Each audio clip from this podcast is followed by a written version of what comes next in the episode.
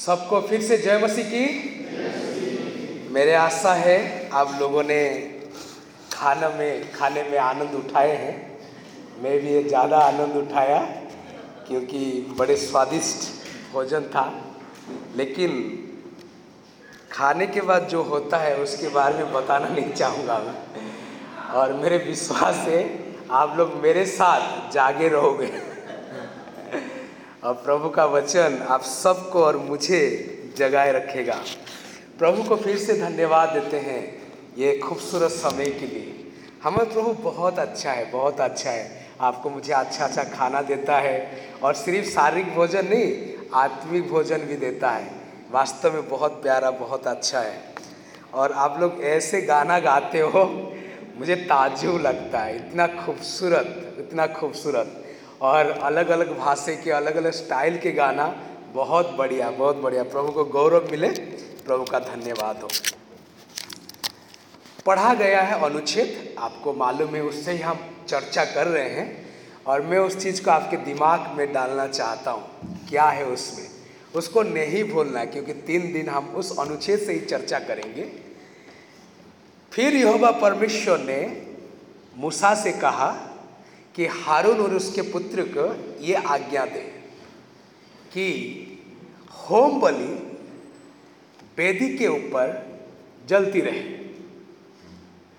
और हारून और उसके पुत्र जो है, जांगिया सनी के वस्त्र पहने और सनी के जांगिया पहने और राख निकल के लेके आए और उसको वेदी के पास रखे।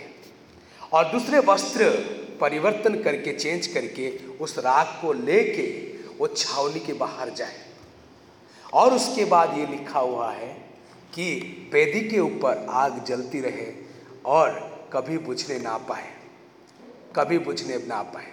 और उसमें जो याजक है, वो लकड़ियाँ डालते रहे कि वो जलती रहे और उसके साथ मेल बलि भी चढ़ाया जाए। फिर तेरा आयत में लिखा है वेदी पर आग जलती रहे और वो कभी बुझने ना पाए। आइए सब आँखें बंद करेंगे। हे प्रभु, धन्यवाद देते हैं ये खूबसूरत समय के लिए तो हमारे जीवन में दिया है। तो बहुत अच्छा है, बहुत प्यारा है। जब तेरे वचन की ओर जाते हैं प्रभु, हम सबके दिलों को तू खोल प्रभु। सबके दिल, दिमाग और प्रभु तेरे और वचन की ओर केंद्रीकरण होगा, इसलिए तो आशीष है तू हमारे साथ बातें कर तेरे पवित्र आत्मा हमारे बीच में थे। तेरे दास को जो चिंतन की ज़रूरत है, जो शब्द की ज़रूरत है तो सब कुछ दे। इस प्रार्थना यीशु मसीह के नाम से मांगते हैं। आमीन आमीन। आज अब इस समय अनुशासन के बारे में बातें करेंगे आज। और अनुशासन जो सुचारू रूप हर काम काज को किया जाना चाहिए, उसके ऊपर बातें करेंगे। उससे पहले मैं उदाहरण दूँगा।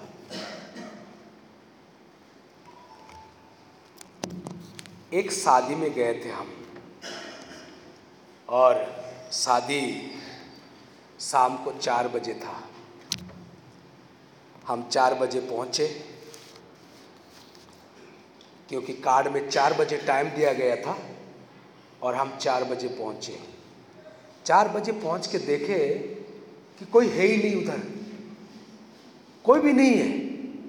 ये भी डाउट हो गया कि पता नहीं, हम गलत जगह पे तो नहीं आ गए।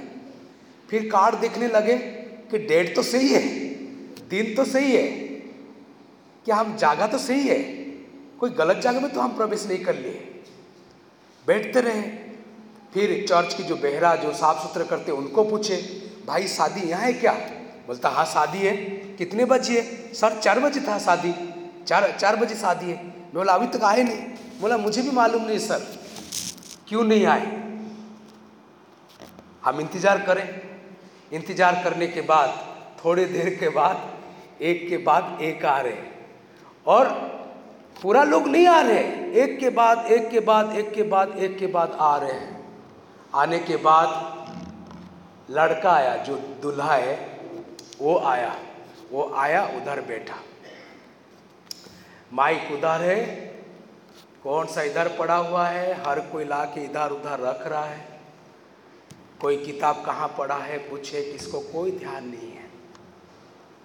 और भाई टाइम हो गया, एक घंटे ज़्यादा हो गया, शादी स्टार्ट करो। पाँच बज गया।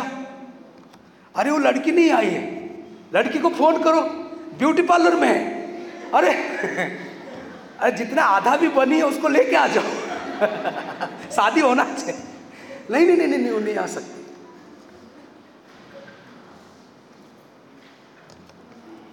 छः बज गया सात बज गया। सात बजने के बाद उनको ये बोला गया कि भाई अभी लड़की को फ़ोन करके बोल देना शादी आज नहीं होगा शादी कल होगा। आज जितने आए हैं, सब खाना खा के चले जाएँगे और दूल्हा आप अपने घर चले जाओ और दुल्हन आप अपने घर चले जाओ। शादी कल होगा। और ये हंड्रेड परसेंट सच घटना है। शादी उस दिन नहीं हुआ। शादी में सब आए थे, जो भी खाना पना बना था, सब खाए, चले गए। और शादी अगले दिन हुआ। सिर्फ़ वो लड़का, लड़की और उनके माँ बाप आए और शादी किया गया है। मैं क्या कहना चाहता हूँ? इतने अव्यवस्थित, इतने अनडिसिप्लिन कैसे हो सकते हैं एक मसीह लोग, एक मसीह परिवार की मसीह समाज? कैसे हो सकते हैं? जब लड़की के बाप पिता भाई को बोला गया, अरे, शादी में लेट तो होता है। मेरे भाई, इतने भी लेट मत पर करने के कैमरा वाला चले जाए।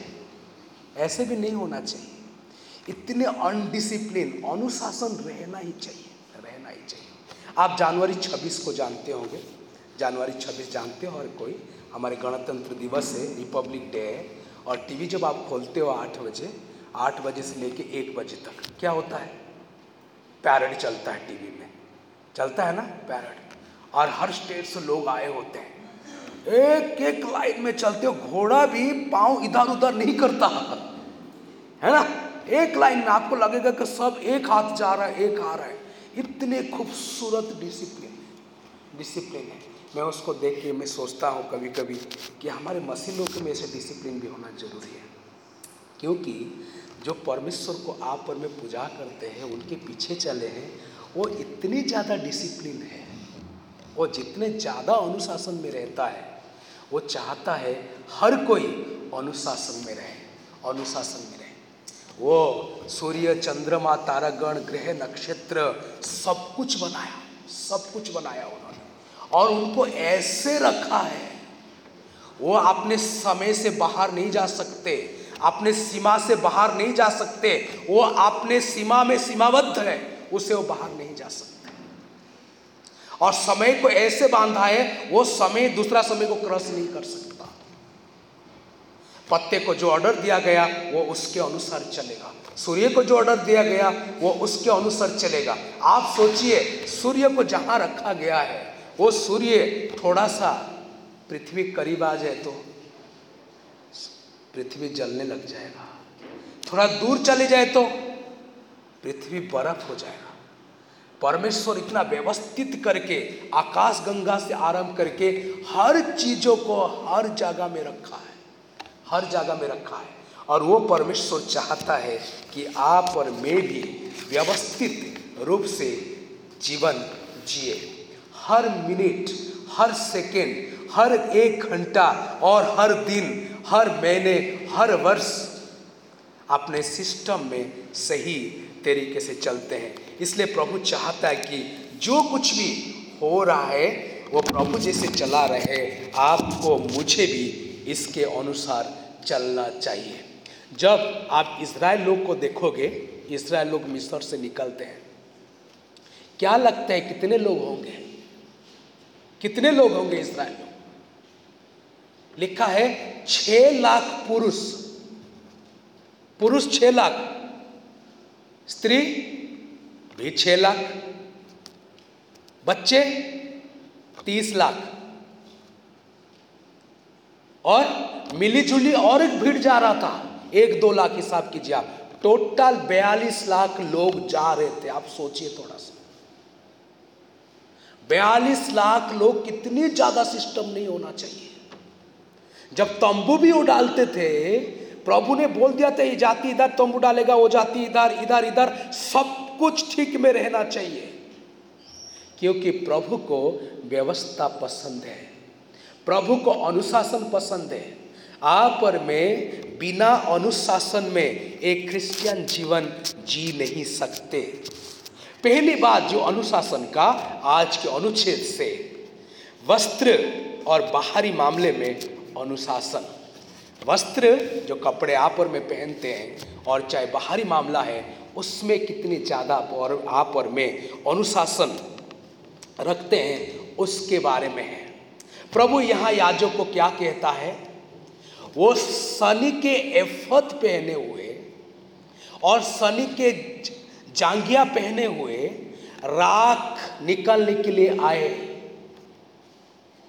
और जब राख निकालेंगे, उसको लेके वो बाहर आए, उसके बाद ड्रेस चेंज करे, वस्त्र को परिवर्तन करे और दूसरे साधारण कपड़े को पहने और उसके बाद वो राख को लेके बाहर जाए और शुद्ध जगह में वो रखे।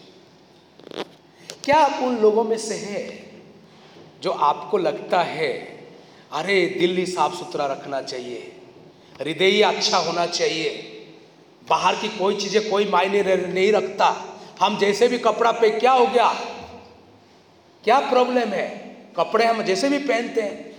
आप एक बात सोचिए राख निकालने के लिए शनि के वस्त्र, शनि के एफद, जो पवित्र वस्त्र कहा जाता है, उसको पहन के आने के लिए प्रभु कह रहा है। कभी सोचते इस बारे में?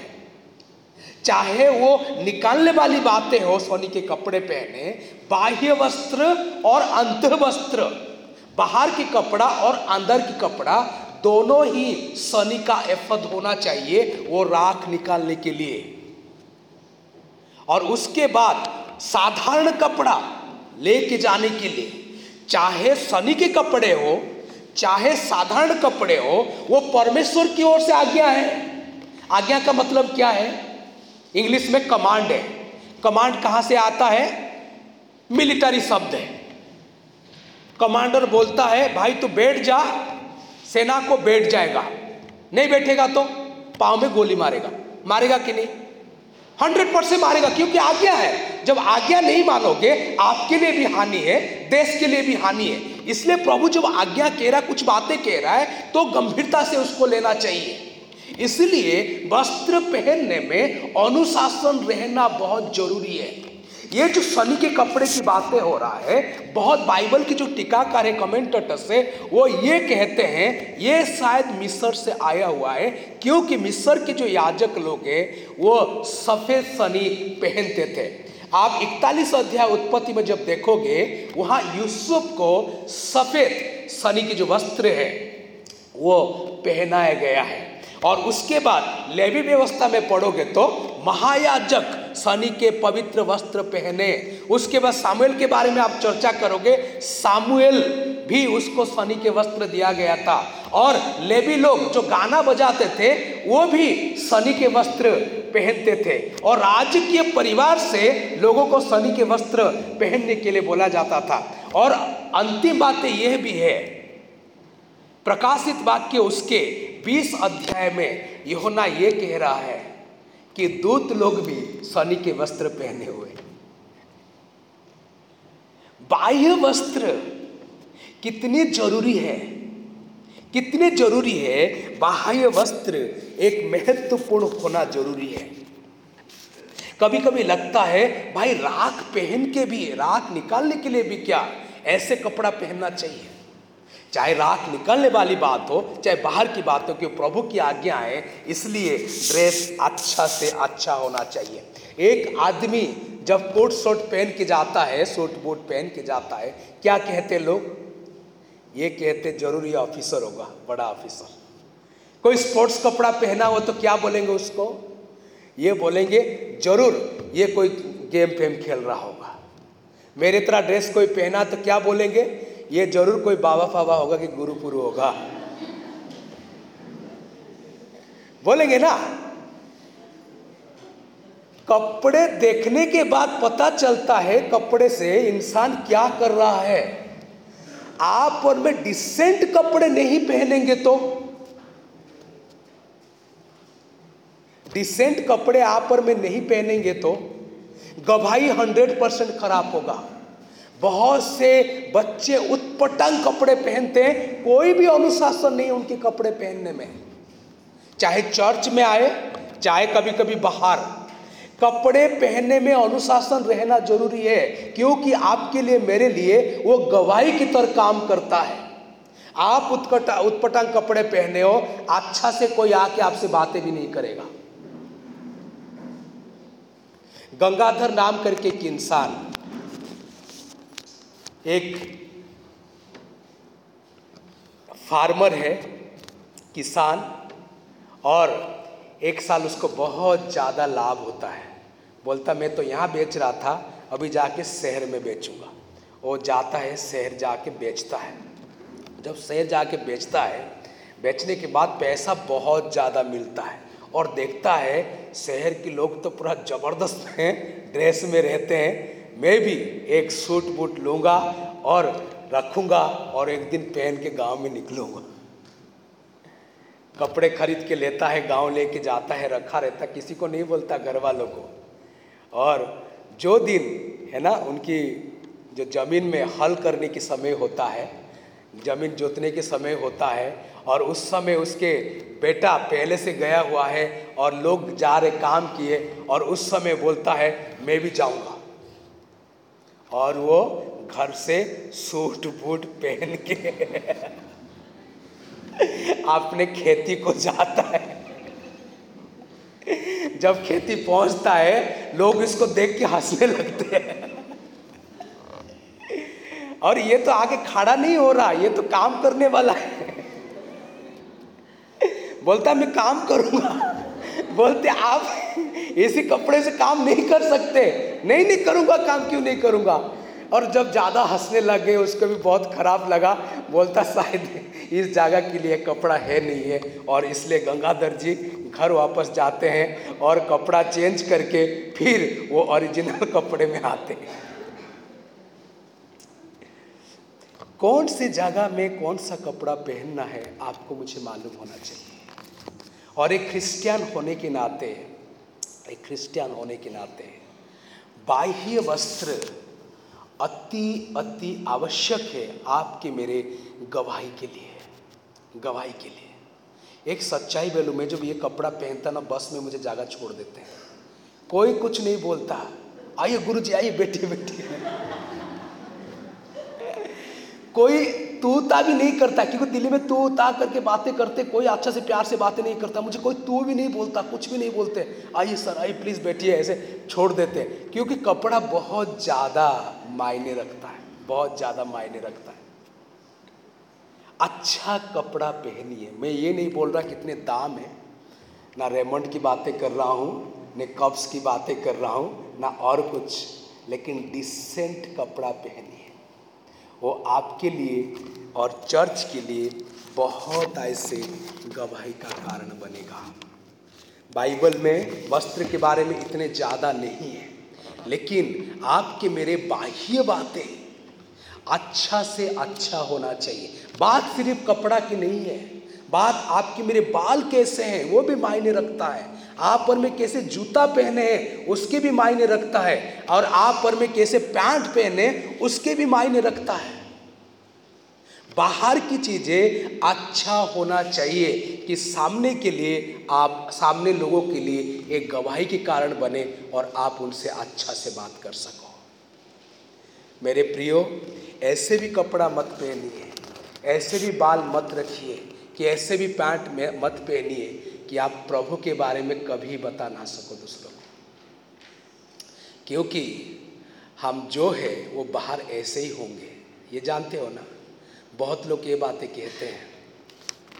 अरे अंजन भाई, मैं दिल से नहीं बोला था। मेरे मुँह से निकल गया।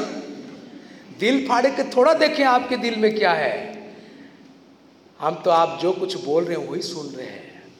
आपकी मेरे चाल, चलन, ढंग, रंग, बातचीत, कपड़ा, बाल, सब कुछ मसीह की ओर से आपको मुझे सुंदर से सुंदर बनाना है, मसीह बनाएगा और उस दूसरों के लिए गवाह होके जाना चाहिए। नहीं तो मसीह गवाही बहुत ऐसे खराब होता है। हाँ पास्टर जी की तरह सनी का अफेद ने एफद ना पहन सको आप सनी के वस्त्र। लेकिन एक विश्वासी होने के नाते एक अच्छा वस्त्र आप पहनोगे जो वास्तव में दूसरा गवाही है। बाइबल में जब वस्त्र की बातें करते आप और मैं, उस वस्त्र में से पवित्र आत्मा, ऐसे एक वस्त्र आपको मुझे दिया गया है, जो प्रकाशित वाक्य ज़्यादा से ज़्यादा कहता है, जिसको पहन के हमेशा आपको मुझे रहना चाहिए रहना चाहिए। ये पहले था, वस्त्र के ऊपर अनुशासन आपके मेरे होना बहुत ज़रूरी है। दूसरी बातें हैं। चीज़ों को ठीक रखने रखने में अनुशासन होना चाहिए। जो जो चीज़ें आपको मुझे मिला है, कि जिम्मेवारी मिला है, उन सारे चीज़ों को ठीक ठाक रखने में आपके मेरे अनुशासन होना चाहिए। यहाँ याजक को क्या बोला जा रहा है? राख वहाँ रखो, कपड़ा वहाँ रखो उतार के, ऐसे पहनो, और क्या लिखा जा रहे बलि, जो होम बलि आग के ऊपर रखो। और पहला अध्याय में हमने देखे हैं सजा के रखो। चीज़ें जो दिया गया आपको मुझे, अनुशासन होना चाहिए, अनुशासन होना चाहिए। सब कुछ क्रम में होना चाहिए। अभी ये बातें आ गया, राख निकालने में क्या आध्यात्मिक बातें हैं? उसको रखने में क्या आध्यात्मिक बातें हैं? राख तो बहुत साधारण चीज़ है। कोई पूछता ही नहीं है। उसको भी निकालने के लिए एक अच्छा कपड़ा पहन के जाना ज़रूरत है क्या? ये ज़रूरत इसलिए है कि प्रभु ने कहा है और प्रभु को मालूम है क्यों ज़रूरत है। आपको मुझे नहीं। आप अपने मेरे दिमाग को नहीं चलाना चाहिए। बहुत बार बहुत लोग बहुत दिमाग चलाते हैं, प्रभु के विरोध जाने लगते हैं, सच्चाई सोचते कि हम सच्चाई कर रहे हैं। शायद साधारण लग रहा होगा आपको मुझे राख निकालने वाली बात है, लेकिन साधारण नहीं है। मैं कुछ उदाहरण देता हूँ, एक उदाहरण आपको देता हूँ। हम घर में, मैं बैठ के काम कर रहा हूँ, मेरे बीवी खाना पका रही है, और उस समय की बातें हैं। लगभग ये मेरे बेटा सत्रह साल का है तो ग्यारह साल पहले की बात है, ग्यारह साल पहले की बात है। मैंने बेटे को बोला, बेटा देखो, बैठो सोफा के ऊपर और टीवी देखो। मम्मी किचन में है, मैं काम कर रहा हूँ, आप कहाँ नहीं जाना, कुछ भी नहीं करना, सिर्फ़ बैठ के टीवी देखना। पापा जब काम ख़त्म करेगा, पापा आएगा, आपसे खेलेगा, जो कुछ भी करेगा आपके साथ। और मम्मी को भी डिस्टर्ब नहीं करना जाके। वो बैठ के टीवी देख रहा है। कुकर ना, उसमें सीटी लगा। कुकर में सीटी लगा। सीटी लगने के बाद मेरे वाइफ ने उसको नीचे रख दिया। नीचे रख दिया और दूसरा काम किचन में करने लग गए। तो मेरे बेटा देखा कि कुकर नीचे है। क्या लगा उसको? अरे, इसको तो किचन में रहना चाहिए था। ये नीचे क्यों है? मम्मी को ऐसे गलती नहीं करना चाहिए। मम्मी को किचन में रखना चाहिए कुकर। और जाता है अपने जगह से उठ के और कुकर को ऐसे पकड़ता है। आप सोचिए, पूरा जल गया उसका हाथ। बुरी तरह रोने लग गया। क्यों? अपने दिमाग चलाया। सोच रहा था ठीक, मैं ये नहीं बोल रहा पूरा सोच रहा था, लेकिन अनाज्ञाकारी रहा, बात नहीं माना वो। कितना हम अच्छे सोचते हैं, ये अच्छे हो जाएगा, अच्छे कर लूँगा, नहीं। प्रभु जो कह रहा अपने वचन के अनुसार, चाहे वो साधारण लग रहा होगा आपको मुझे, लेकिन उसको करना ज़रूरी है। ज़रूरी है कि नहीं? पक्का ज़रूरी है, पक्का ज़रूरी है। राख रखने वाली बात साधारण लग रहा होगा। लेकिन प्रभु क्यों कहता मुझे मालूम नहीं है। आपको मुझे प्रभु की बातों को गंभीरता से लेना चाहिए।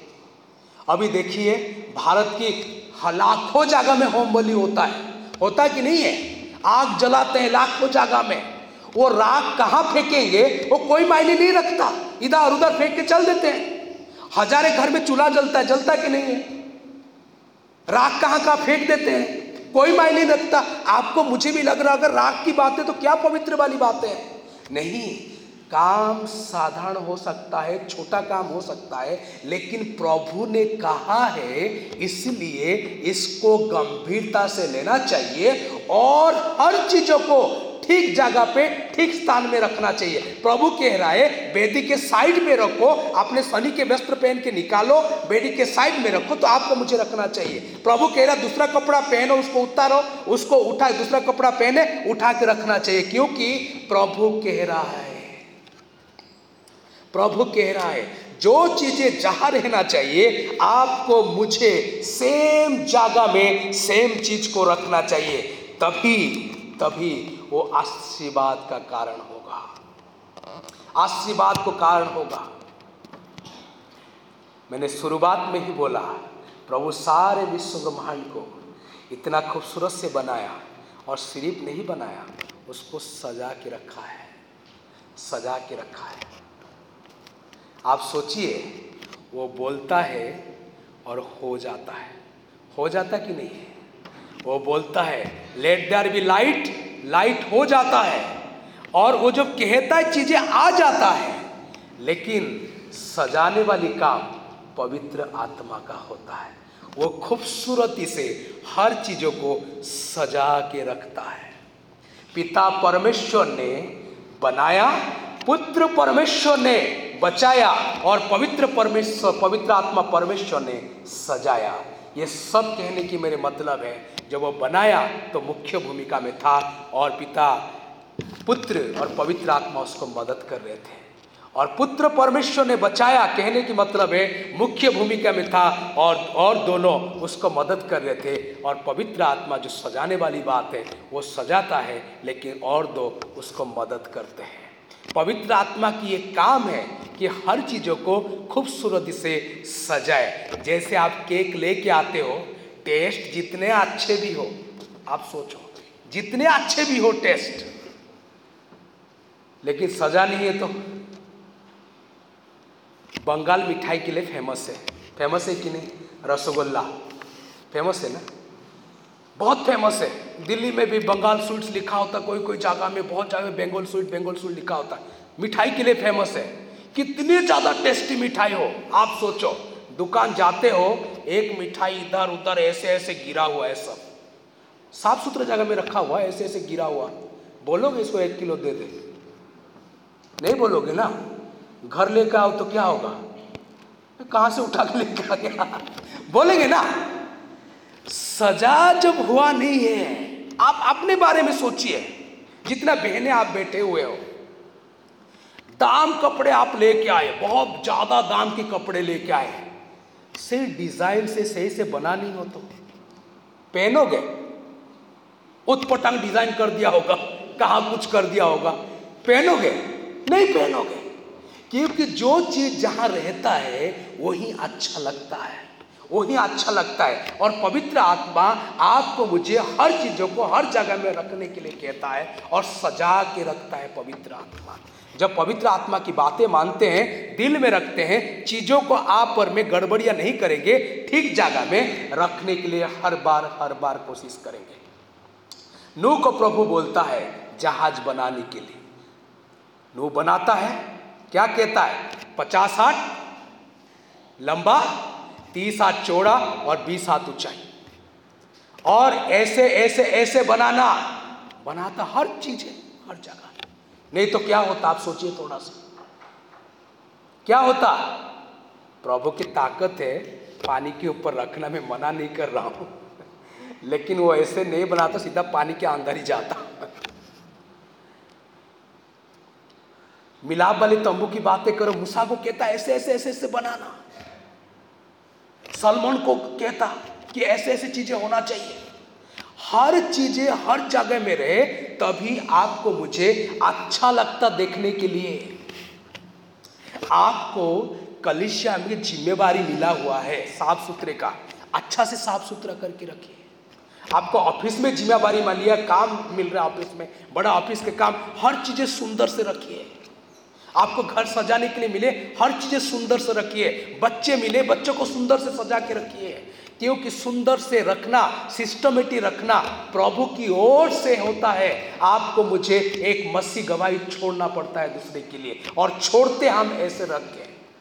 बहुत जीवन ऐसे हैं जो चीज़ों के प्रति प्रभु उनको जो दिया है, उसके प्रति वो गंभीरता से नहीं लेते। ऐसे मसीह घर में आप प्रवेश कर जोगे कहाँ कहाँ देख के ही दुख लगता है।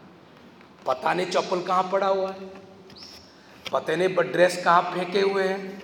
कभी सोफा सेट इधर गिरा हुआ, कहाँ कुछ चाय गिरा हुआ गिरा हुआ। कोई व्यवस्था कहाँ भी नहीं है। प्रभु चाहता है चीज़ें जहाँ रखने के लिए प्रभु बोलता है, सजा के रखे, सजा के रखे, सजा के रखे। प्रभु चाहते आपको यहाँ हो, वहाँ हो। प्रभु चाहता आपको वहाँ हो वहाँ हो। वो भी एक व्यवस्थित जीवन की हिस्सा है। प्रभु, जब आदम के पास आता है, क्यों आता है आदम के पास? क्योंकि रोज मिलता था। उसको आदम को वहाँ होना चाहिए था। प्रभु आता है, देखता जहाँ होना चाहिए, वहाँ आए नहीं हो प्रभु को बहुत दुख लगता है। जहाँ होना चाहिए, वहाँ नहीं हो। इसलिए चाहे आपकी बातें करो, आपकी सारे सामान की बातें करो, कि आपकी जिम्मेवारी की बातें करो जहाँ जो चीज़ें रहना चाहिए, उस जगह में रहना ज़रूरी है। मैं प्रिय, और एक बातें कहना चाहूँगा मैं। दुनिया में जब सबसे जो कोई व्यवस्थित है तो यीशु मसीह है। सबसे ज़्यादा। साढ़े तीन साल में इतने ज़्यादा योजनाबद्ध तरीके से हर चीज़ों को करना। साढ़े तीन साल। दुनिया में जितने गुरु आए हैं, सब बड़े बड़े कोई इतना कम काम नहीं है मतलब कम साल में इतना बड़ा काम नहीं किया। इतने कम साल में हर चीज़ों को अपने चेलों को समय देना, लोगों को समय देना, मंदिर में जाना, रात को अपने पिता से मिलना, हर चीज़ें भागना, दौड़ना भागना, दौड़ना, लेकिन सिस्टमेटिक तरीके से सिस्टमेटिक तरीके से, जीवन में योजना होना चाहिए। जीवन में जो चीज़ें प्रभु दिया है, वो चीज़ों को एक जगह में रखना चाहिए, जो चीज़ें जहाँ रहना चाहिए। कभी कोई आ जाए, कभी मिल ले, कभी कुछ हो तो आपको मुझे लगेगा, वाह, क्या खूबसूरत है, क्या खूबसूरत है। कब आप सोचिएगा, जब आप गाना गा रहे थे यहाँ, सुर ताल इधर उधर हो तो अच्छा लगेगा। जो महिमा चर्च के लोग गा रहे थे, बहने लग रहा था एक इंसान गा रहा है। इतना खूबसूरत लग रहा था। और जो सादरी गाना गा रहे थे, बड़ा खूबसूरत लग रहा था। क्योंकि सुर ताल एक साथ था। बढ़िया सिस्टमेटिक म्यूज़िक एक साथ जा रहा है। सब जीवन में ऐसे नहीं होना चाहिए आपकी मेरे क्रिश्चियन जीवन में। जो जो चीज़ें प्रभु आपको मुझे दिया है, हर चीज़ें व्यवस्थित हो, सही जगह में हो, सही तरीके हो। आप सोचिए प्रभु उनको राख यहाँ रखने के लिए बोला और वो कहाँ रख देते तो? शुद्ध जगह में रखने के लिए बोला अशुद्ध जगह में रख देते तो? परमेश्वर की आज्ञा है, इंसान जान खो बैठेगा। उसके लिए बचने का कोई दूसरा रास्ता नहीं, क्योंकि प्रभु ने आज्ञा दिया है। जब प्रभु चाहते आपके मेरे जीवन में आप और मैं ऐसे करें तो क्यों आप और मैं व्यवस्थित ना हो? क्यों व्यवस्थित ना हो? बाह्य वस्त्र व्यवस्थित होना चाहिए। उसके साथ जो चीज़ें आप और में रखते हैं, उसमें भी व्यवस्था दिखना चाहिए, उसमें भी अनुशासन दिखना चाहिए। क्योंकि हम जैसे प्रभु को जानते हैं, आपकी मेरे चीज़ें ऐसे हो के बाहर दिखना चाहिए। तभी लगेगा आप और में मसीह को जानते हैं, पहचानते हैं और उनके पीछे चले हुए हैं। तीसरी बात होम बलि में ईंधन डालने का अनुशासन। पहले बात हमने देखा है वस्त्र के बारे में अनुशासन। दूसरी बात हमने देखा है चीज़ों को ठीक ठाक रखने के लिए अनुशासन। दूसरी बात और तीसरी बात ये है होम बलि में ईंधन डालने का अनुशासन। अनुशासन। प्रभु जब कह रहा है कि सुबह लकड़ियाँ डला जाए। कब? रोज़ाना रोज़ाना। शाम को भी डाले, सुबह भी डाले। रोज कहाँ से कहाँ लकड़ी लेके आओ और डालो।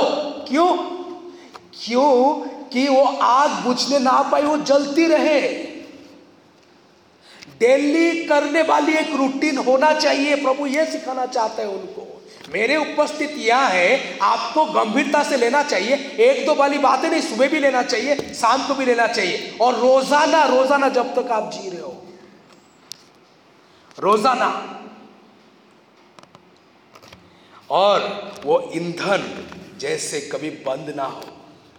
प्रभु जो आग दिया है, वो आग कभी बुझने नहीं पाए। इसलिए आप क्या करो, लकड़ी डालते रहो। डालते रहो।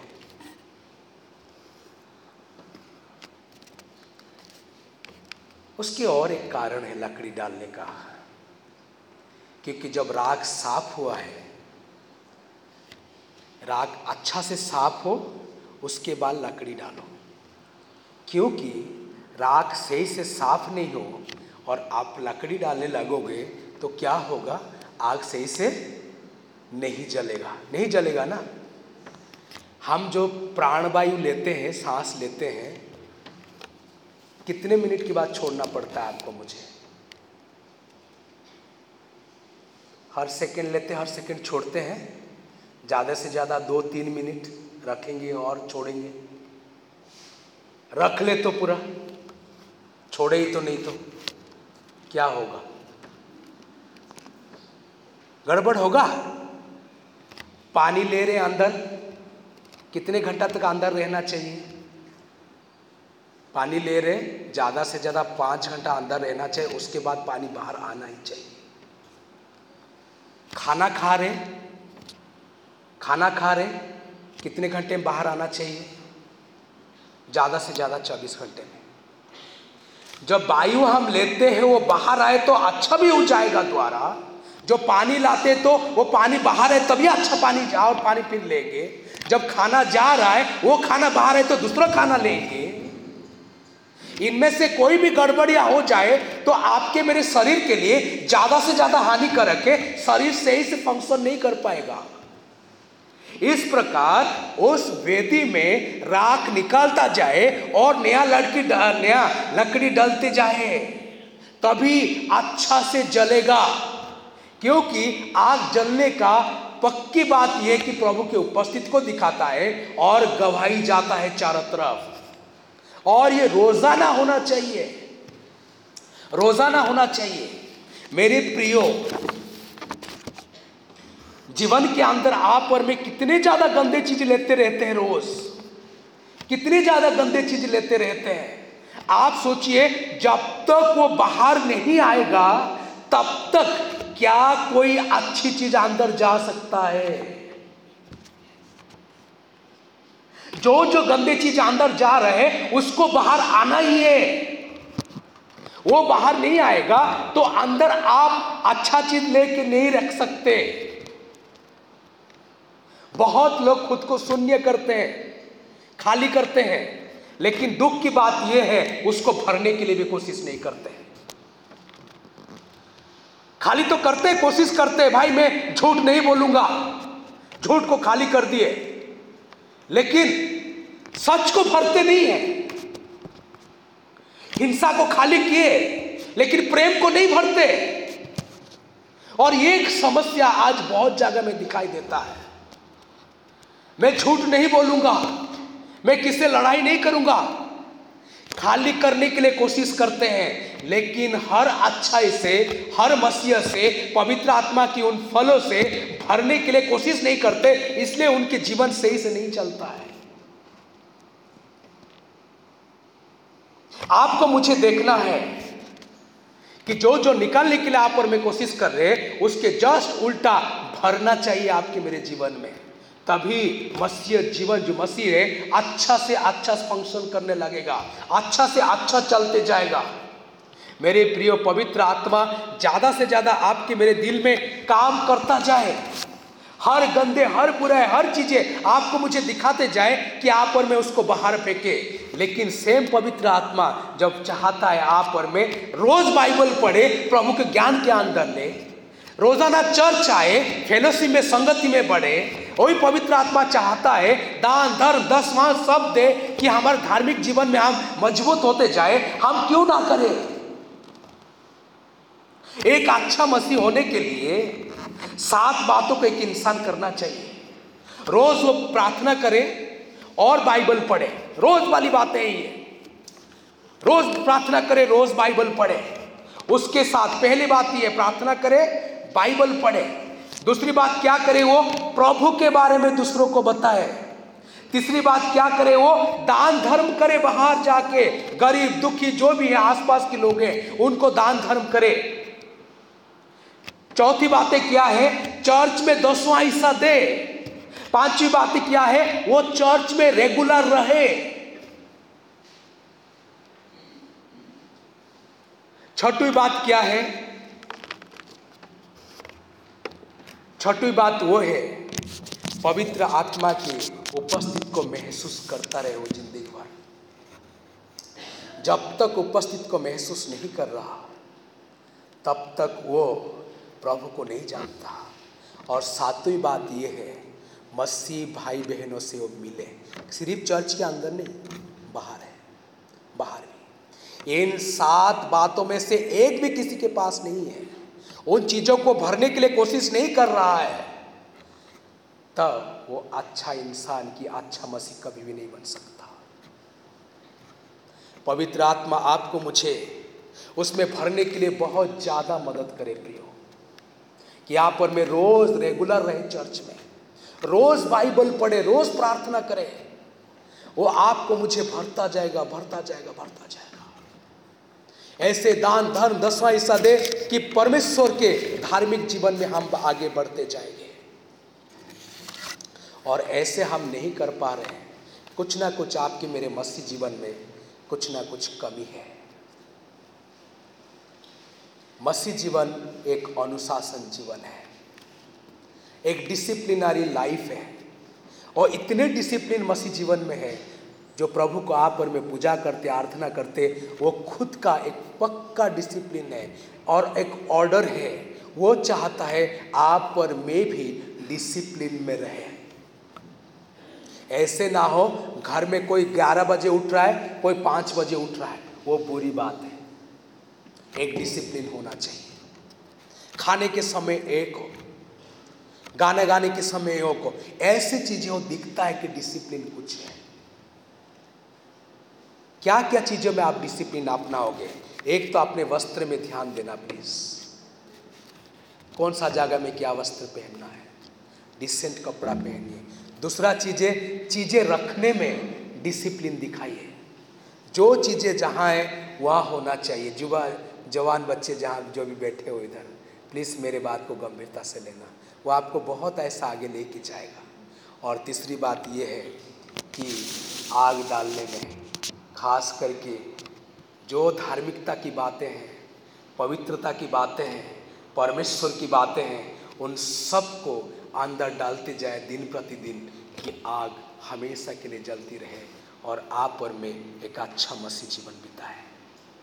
आइए सब आँखें बंद करेंगे।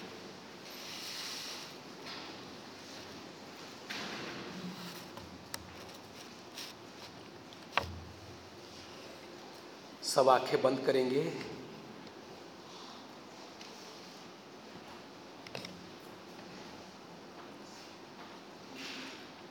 तेरे चरणों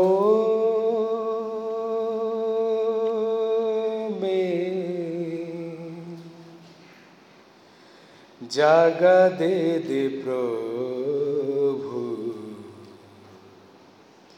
तेरे बाहों में छिपा ले तेरे चरणों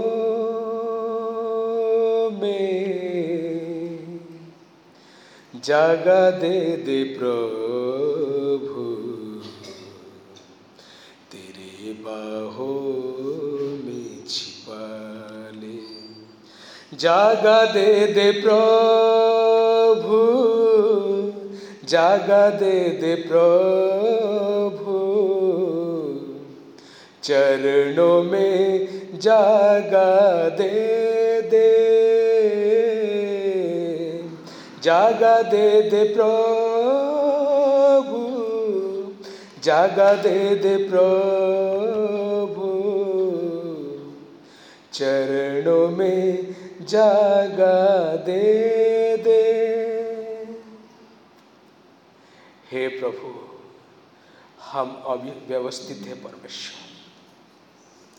तेरे चरणों में हमें ऐसे जागा दे प्रभु, कि हम व्यवस्थित हो जाए प्रभु। हम व्यवस्थित हो जाए।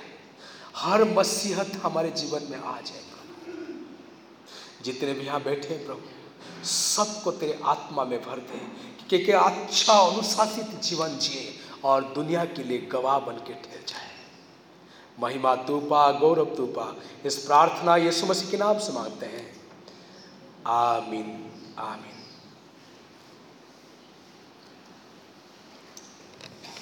सबको जय मसीह की।